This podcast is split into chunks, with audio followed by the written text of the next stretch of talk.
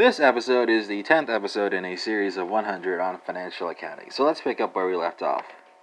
Uh, there are three metrics that will be covered in this podcast um, on profitability uh, the rate of return on assets, the, rate, the return rate on common shareholders' equity, and the earnings per share ratio for common stock. The asset return rate measures a firm's performance in using assets to generate earnings, independent of how the firm uh, the firm uh, financed acquisition of those assets. The return rates on assets compares the results of operating performance to the investment of a firm without regard to how the firm financed the acquisition of those assets. So here, your return on assets is going to be equal to open parentheses net income plus interest expense net of income tax savings close parentheses divided by open parentheses uh, average total assets close parentheses. This figure provides an idea of how the firm has done in conducting its operations independent of financing costs. This metric is relevant for lenders and creditors who have a claim on earnings and assets relative to common shareholders. Creditors receive their return through contractual interest rates. The firm usually pays these amounts in the form of dividends to any other financing suppliers. When extending a credit or providing debt financing to a firm, creditors want to be sure that the firm can generate a return rate from using the financing uh, that exceeds its cost. Uh, shareholders of common stock also find the asset return rate helpful because it helps them to assess financial leverage. Analysts can disaggregate the asset return rate to gain insights on how uh, the how to improve the ratio. Uh, so here, your asset return rate is equal to your to open parentheses profit margin for the asset uh, return rate close parentheses multiplied by uh, open parentheses total assets uh, turnover ratio close parentheses. And here, uh, another way of stating that is going to be uh, that um, open parentheses, open parentheses, net income plus interest expense, net of income tax savings, close parentheses, over sales, close parentheses, multiplied by um, open parentheses, sales divided by average total assets, close parentheses, is equal to um, open parentheses, open parentheses, net income plus interest expense, net of income tax savings, close parentheses, divided by uh, average total assets, close parentheses. Yeah, so th- th- those two equal out. Uh, the profit margin ratio for the asset return uh, ratio uh, measures a firm's ability to control its expenses relative to sales, increase sales price uh, relative to the level of incurred expenses, or do both.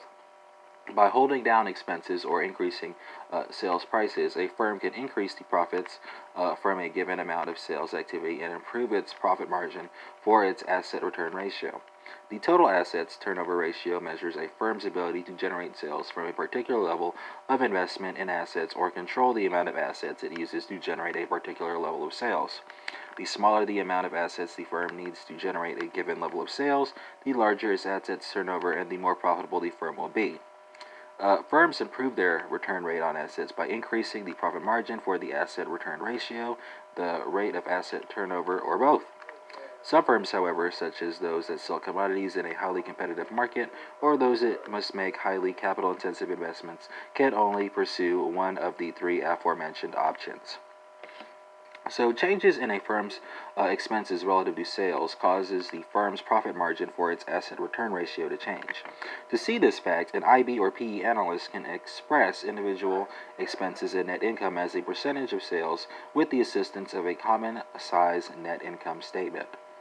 Analysts should remember, though, that neither the amount nor the trend in a particular ratio should by itself cause the analyst to invest in a firm or recommend that the firm invest in um, the particular firm being considered. Ratios simply indicate areas requiring um, um, additional analysis. So, IB analysts also calculate turnover ratios for accounts receivable, inventory, and fixed assets. The rate at which account accounts receivable turns over indicates how quickly a firm collects cash. The accounts receivable turnover ratio can be calculated with this equation. Here, your accounts receivable turnover is equal to sales over accounts receivable. Most firms that sell to other businesses as opposed to consumers on account collect within 30 to 90 days.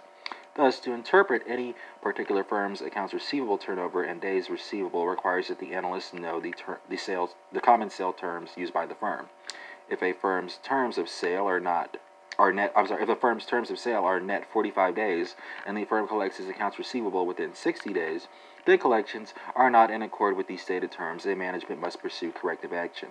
On the other hand, if the firm offers terms of net 50 days, a days receivable of 37 days indicates that the firm handles accounts receivable rather well. Many firms sell to customers on account as a strategy to stimulate sales, of course.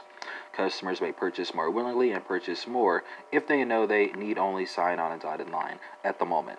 Such firms may also, as such, firms may also encourage uh, customers to delay paying uh, for their purchases as a means of for the selling firm to generate interest revenue um, through financing charges on the unpaid amounts. Um, this is infamous with Rent-A-Center, um, perhaps to a predatory extent, but I'll leave that there.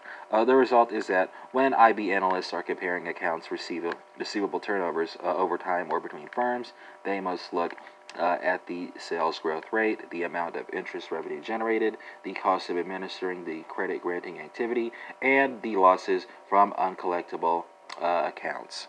And that concludes this 10th session, which is um, about 10% the way there um, through 100 on financial accounting.